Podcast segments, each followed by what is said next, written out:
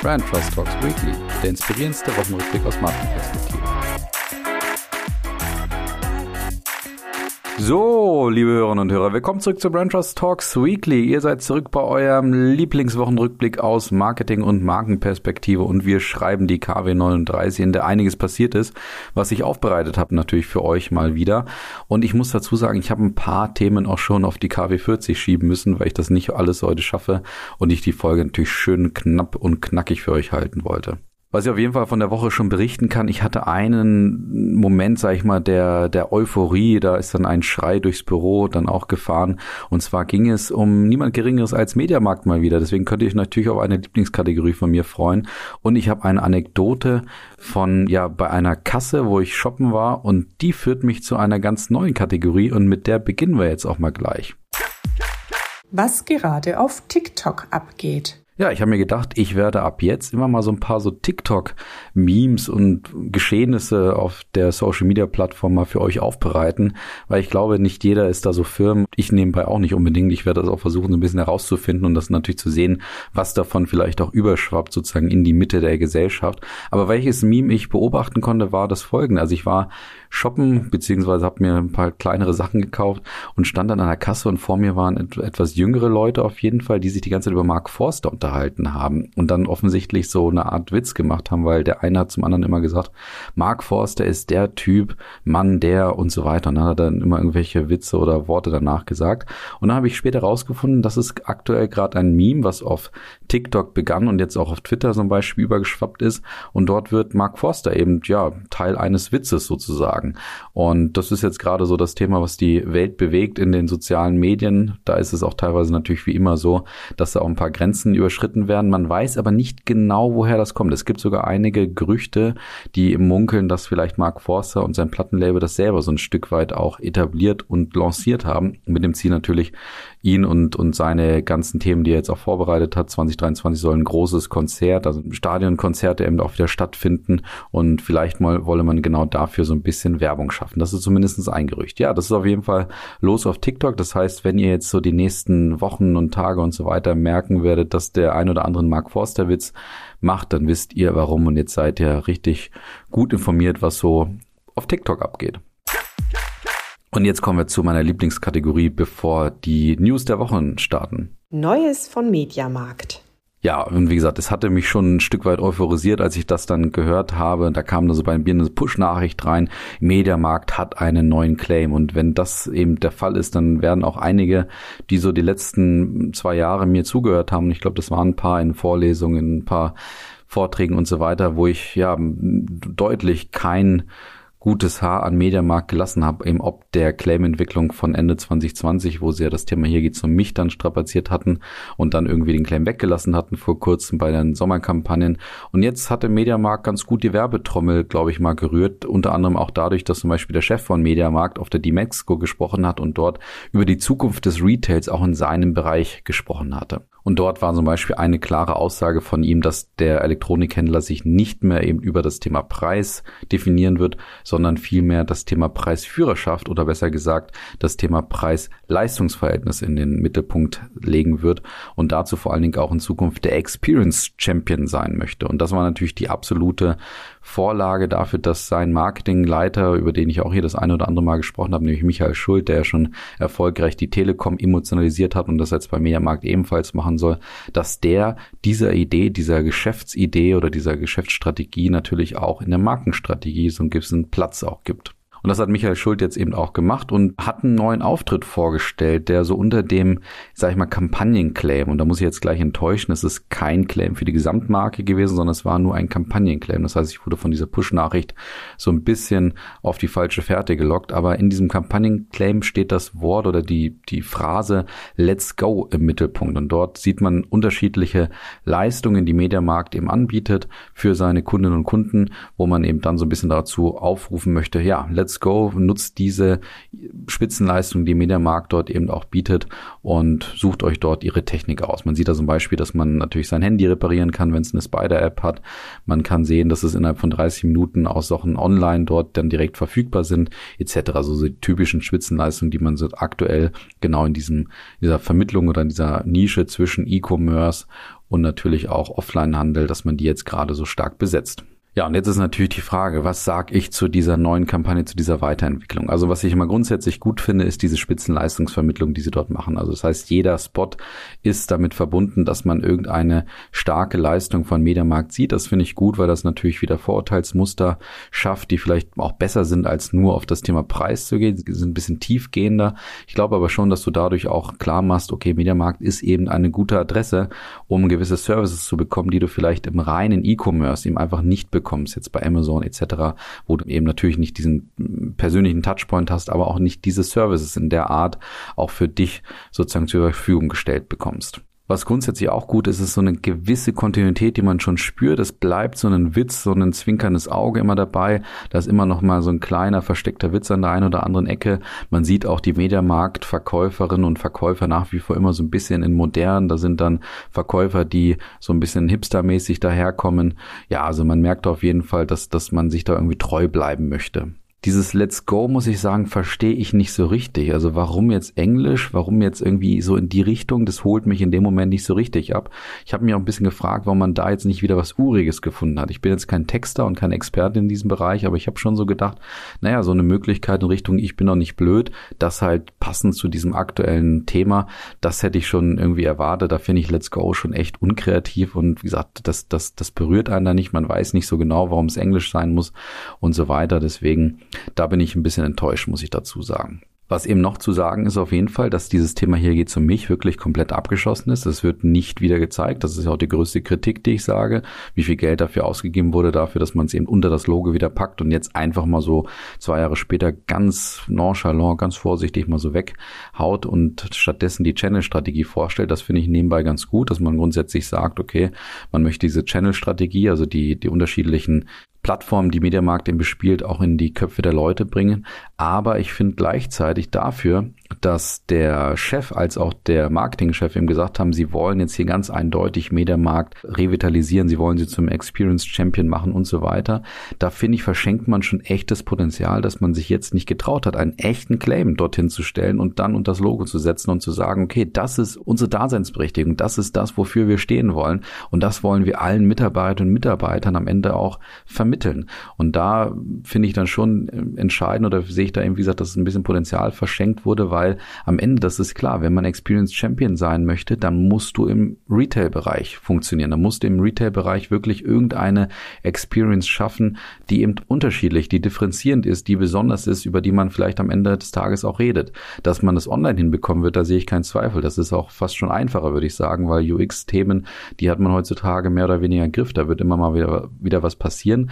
Aber dann irgendwo am stationären Handel, dort diese Experience zu liefern, da glaube ich, wäre ein Claim wirklich ein zentraler Punkt gewesen, um die Positionierung, um diese Idee vielleicht wirklich wieder stärker zum Ausdruck zu bringen. Und da muss ich sagen, wie gesagt, verschenktes Potenzial. Ich bin enttäuscht, dass sie mir nicht wieder vielleicht ein Stück weit auch Futter liefern für die nächsten Kritiken. Aber ich bin auch sehr gespannt, ob jetzt Mediamarkt wirklich diesen Mut hat, dieses ganze Thema auch umzusetzen und dieser Strategie, die sie jetzt vollmundig hier proklamiert haben, ob sie die vielleicht auch wirklich umsetzen und bis zum letzten Touchpoint auch versuchen zu leben.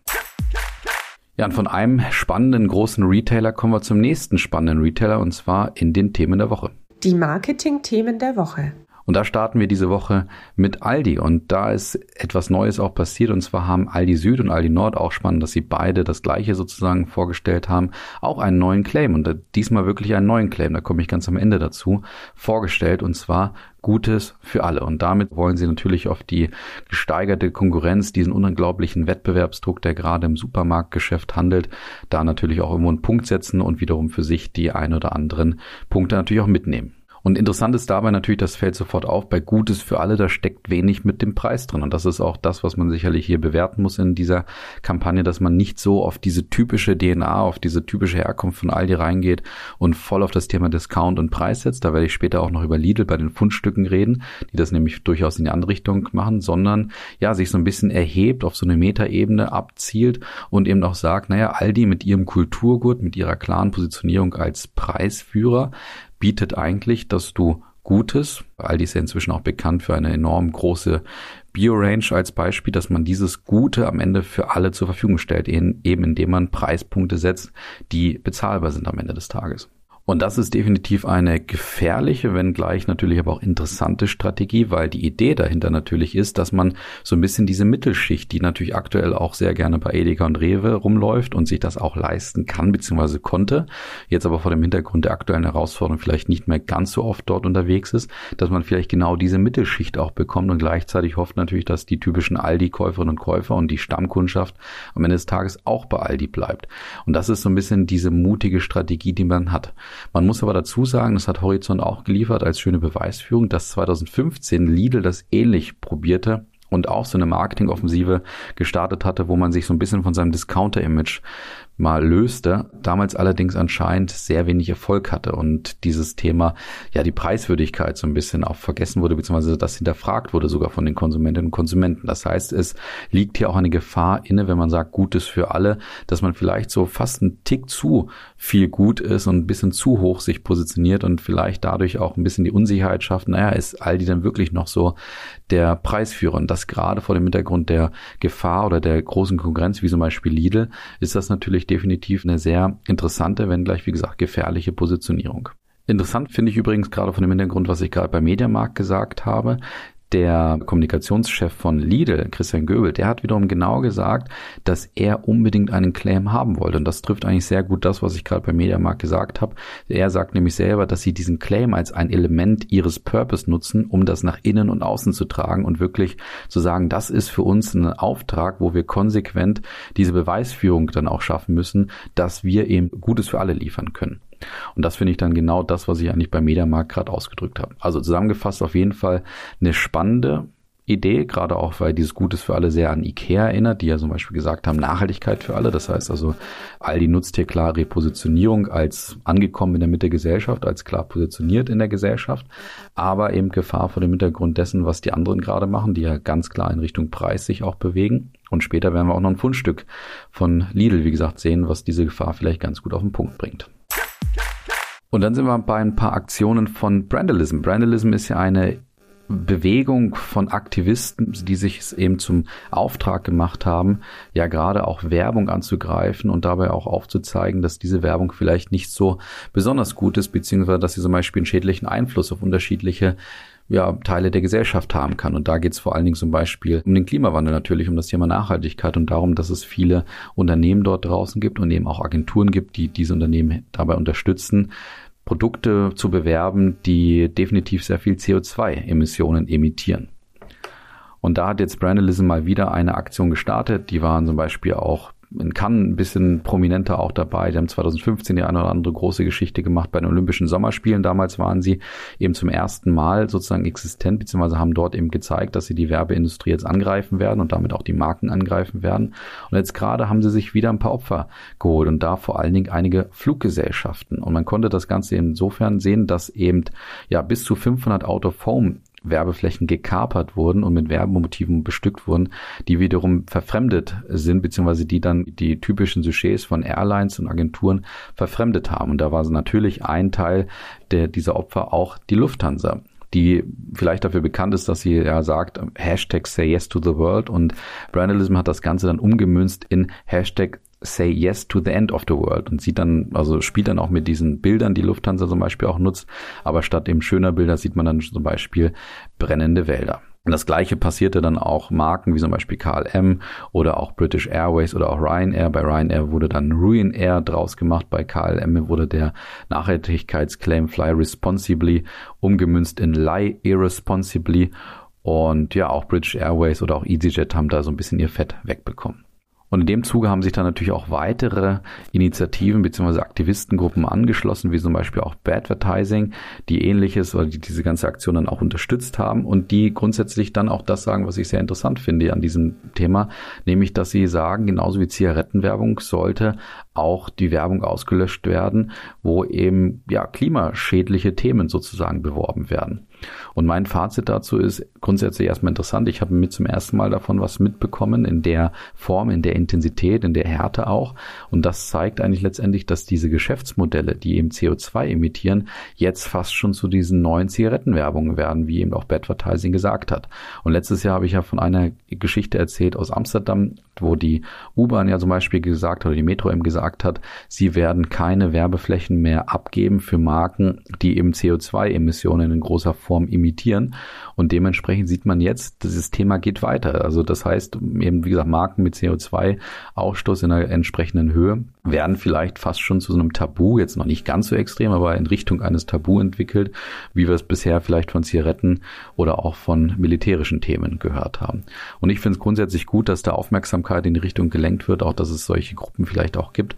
Ich halte nur grundsätzlich diese Polarisierung für gefährlich, also dieses Anklagen, auch das in dieser ag aggressiven Form sozusagen, weil ich glaube, diese Polarisierung oder diese Art des Angriffs führt eben einfach dazu, dass wir immer mehr zwei Lager haben werden. Auf der einen Seite eben die, die sagen, ja super, dass man das gemacht hat und diejenigen, die sagen, na jetzt erst recht, jetzt fliege ich doch erst recht und das kann doch nicht sein und die Agenturen, die Armen und überhaupt die Marken und so weiter. Ich glaube, dass dieses, dieses Polarisieren nicht unbedingt gut ist für diesen Fortschritt in dem Bereich, den wir natürlich definitiv machen müssen. Ja, ein weiteres Thema der Woche war der neue Imagefilm vom FC Bayern. Und die haben in über zwei Minuten mal so ein bisschen ein Statement gesetzt, worum es denn beim FC Bayern auch geht. Und man sieht interessanterweise nicht nur den Fußballclub als Beispiel, sondern natürlich auch die Basketballer und auch die Frauenmannschaft vom FCB. Trotzdem muss man sagen, ich würde so sagen, 95 Prozent sind eigentlich auf Fußball gemünzt. In dem Video geht es natürlich sehr stark um den Claim Mir San Mir. Das gefällt mir auch grundsätzlich ganz gut, dass sie dieses Thema auch darstellen. Man sieht so ganz, ganz viele Bilder von den ganzen Legenden aus der Historie, von den Siegen etc. in so einer Art Dia-Show, was untermalt ist natürlich durch emotionale Musik und die ganze Zeit durch eine Sprecherin, die ja so ein bisschen versucht zu vermitteln, worum es denn beim FC Bayern, beim Thema Mir, San Mir und so weiter auch geht. Und dabei werden dann so Werte vorgestellt, wie zum Beispiel, dass es um Gemeinschaft und Offenheit und Toleranz und auch Teamgeist geht, eben verdichtet auf den Satz, wir sind ein Team, ein Club, eine Gemeinschaft. Tief verwurzelt in Bayern bringen wir Fans auf der ganzen Welt zusammen, denn bei uns sind alle willkommen, die unsere Werte leben. Und jetzt ist natürlich die Frage, wie schätze ich diesen Spot ein? Und ich muss natürlich ein bisschen aufpassen. Ihr wisst ja, dass ich Dortmund-Sympathisant bin und ich versuche das Ganze jetzt so objektiv wie möglich zu machen. Und grundsätzlich muss ich sagen, ich bin nicht so ganz überzeugt von dem Spot. Und wie gesagt, ich versuche da wirklich so objektiv wie möglich ranzugehen. Erstens, dieser Bildstil mit diesen Dia-Shows wirkt aus meiner Sicht etwas unkreativ, weil, und das ist der große Punkt, zum Beispiel Bevan diesen Dia-Show-Stil eigentlich so die letzten Jahre sehr, sehr stark genutzt hatte, auch mehrheitsfähig gemacht hatte und vielleicht auch ein Stück weit dafür steht. Das heißt also, dieser Spot hatte mich so schon sehr stark an Bevan erinnert. Umso schlimmer, wenn man Tipico zu den Sponsoren zählen kann. Zweitens, ich finde, der Spot ist nicht Fisch, nicht Fleisch. Kann ich sagen, ich weiß nicht genau, wie man das auf Bayern über, übersetzen würde sozusagen. Also der ist nicht Bratwurst und nicht Weißwurst oder so in die Richtung. Also der verfolgt zwar ein Ziel, wo es um das Thema Wachstum der Community geht, das spielen sie auch sehr stark in dem Satz, den ich vorhin auch zitiert habe, aber das wird mir nicht deutlich genug. Das liegt vielleicht auch ein bisschen daran, dass ja, der Spot, dass in dem Spot sehr viel passiert. Man sieht Bilder, man hört Musik und man hört die ganze Zeit eine Sprecherin, die pausenlos redet, also die die ganze Zeit etwas vermittelt. Und dadurch ist mir, also bei mir nicht so richtig was hängen geblieben. Ich musste mir dieses Zitat selber erstmal wieder raussuchen. Und deswegen finde ich, es wird sehr viel geredet, ohne so einen richtigen Punkt zu machen. Was ich grundsätzlich gut finde, ist, dass man dieses Mir San Mir weiterhin stärkt, dass man sozusagen da bei seiner Marke auch bleibt. Das Mir San Mir ist ja auch oft ein Kritikpunkt auch von mir gewesen in der Vergangenheit, aber es macht den FC Bayern eben aus. Und da fehlt mir so ein bisschen Verdichtung, vielleicht auch Klarheit, worum soll es in diesem Spot gehen? Ist es jetzt ein Imagefilm oder ist es der Aufruf zum Community Building? Ich glaube, da hätte man sich klarer entscheiden können, worum es geht. Ich persönlich hätte es sehr, sehr spannend gefunden, mal so einen richtig emotionalen Imagefilm, ein richtiges Statement sozusagen vom FC Bayern auch zu sehen. Und ich finde, diese Chance haben sich hier ein bisschen vertan.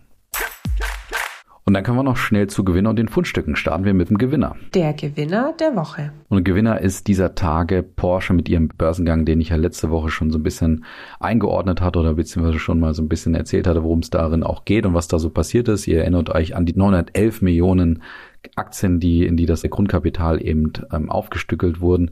Und jetzt ist der IPO definitiv geglückt und es war einer der größten IPOs der Geschichte in Deutschland auch, kann man sagen. Und das ist umso interessanter natürlich, dass jetzt gerade so die Lage, die Herausforderungen um uns herum, die Umfeldbedingungen nicht unbedingt das sind, was man ein gutes Marktumfeld nennt für so einen prestigeträchtigen IPO wie den von Porsche. Und dafür war das Emissionsvolumen erstens natürlich mal unheimlich groß, was sie vielleicht auch zum Gewinner macht. Es war der weltweit größte IPO des dritten Quartals, der zweitgrößte im bisherigen Jahresverlauf.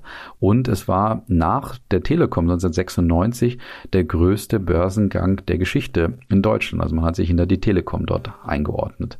Ein bisschen enttäuscht war man am Ende anscheinend von den Preisen, die dann natürlich oder auch von der Kursentwicklung. Man startete leicht über dem Ausgabepreis. Danach war es so ein bisschen eine Rallye am Ende des Tages. Deswegen war man vielleicht ein bisschen enttäuscht. Aber wie gesagt, insgesamt vor dem Hintergrund der Umfeldbedingungen muss man das vielleicht ein Stück weit relativieren. Was wir gesehen haben, war definitiv ein großer Börsengang einer großen Marke.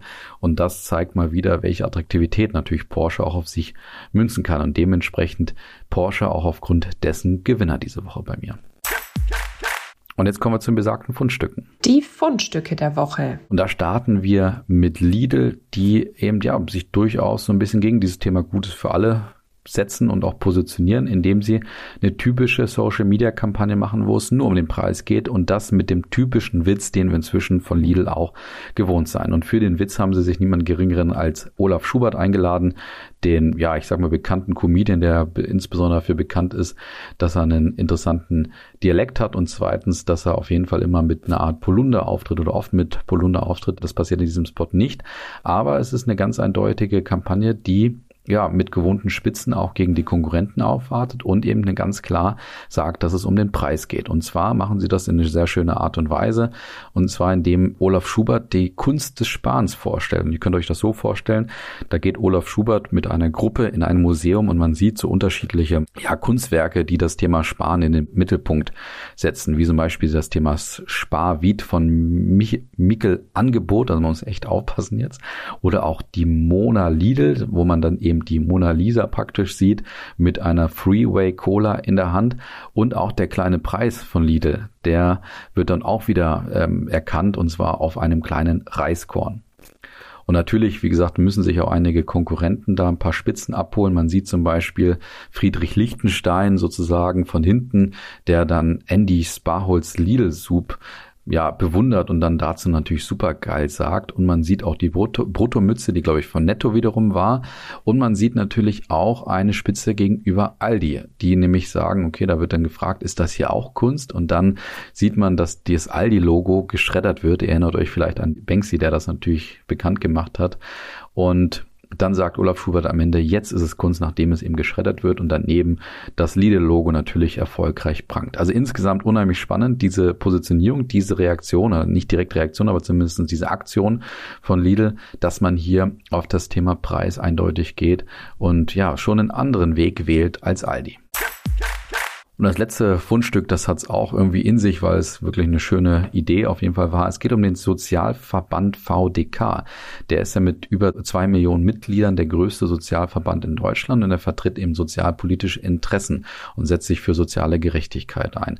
Und da haben sie zusammen mit einer Agentur eine interessante, ja, eine interessante Kampagne gestartet, wo es darum gehen soll zu adressieren, dass auch Angehörige ja zu Hause pflegen und damit oftmals auch in Richtung Armut schlittern, weil sie natürlich vielleicht nicht mehr andere Möglichkeiten haben, zum Beispiel Geld zu verdienen und im Gegenteil gerade auch Geld natürlich ausgeben, um eben die Angehörigen auch zu pflegen. Und das soll stärker ins Bewusstsein der Politikerinnen und Politiker gebracht werden und dementsprechend hat man für ein paar Tage praktisch LKW durch die Stadt in Berlin fahren lassen, wo man Politikerinnen und Politiker gesehen hat, und zwar, wie sie älter geworden sind. Also das heißt, ein gealterter Olaf Scholz, ein gealterter Christian Linder oder auch eine gealterte Annalena Baerbock oder auch Karl Lauterbach war anscheinend ein Teil dieser Kampagne, wo man eben gesehen hat, wie die sozusagen im Alter aussehen. Also das wurde durchbearbeitet und damit einfach wirklich das darauf hinweisen möchte, Nächstenpflege macht arm, solange wir da in diesem Bereich nichts tun.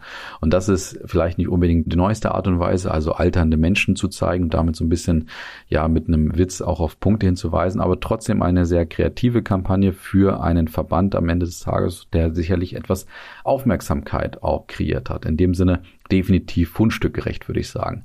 Und mit diesem Fundstück entlasse ich euch jetzt ins Wochenende. Ich wünsche euch ein wunderbares verlängertes Wochenende und natürlich dann einen guten Start in die etwas kürzere Woche. Nächste Woche wieder wird's wieder voll. Ich habe schon ein paar Themen rübergeschoben. In dem Sinne könnt ihr euch drauf freuen. Macht's gut, bis dann. Ciao.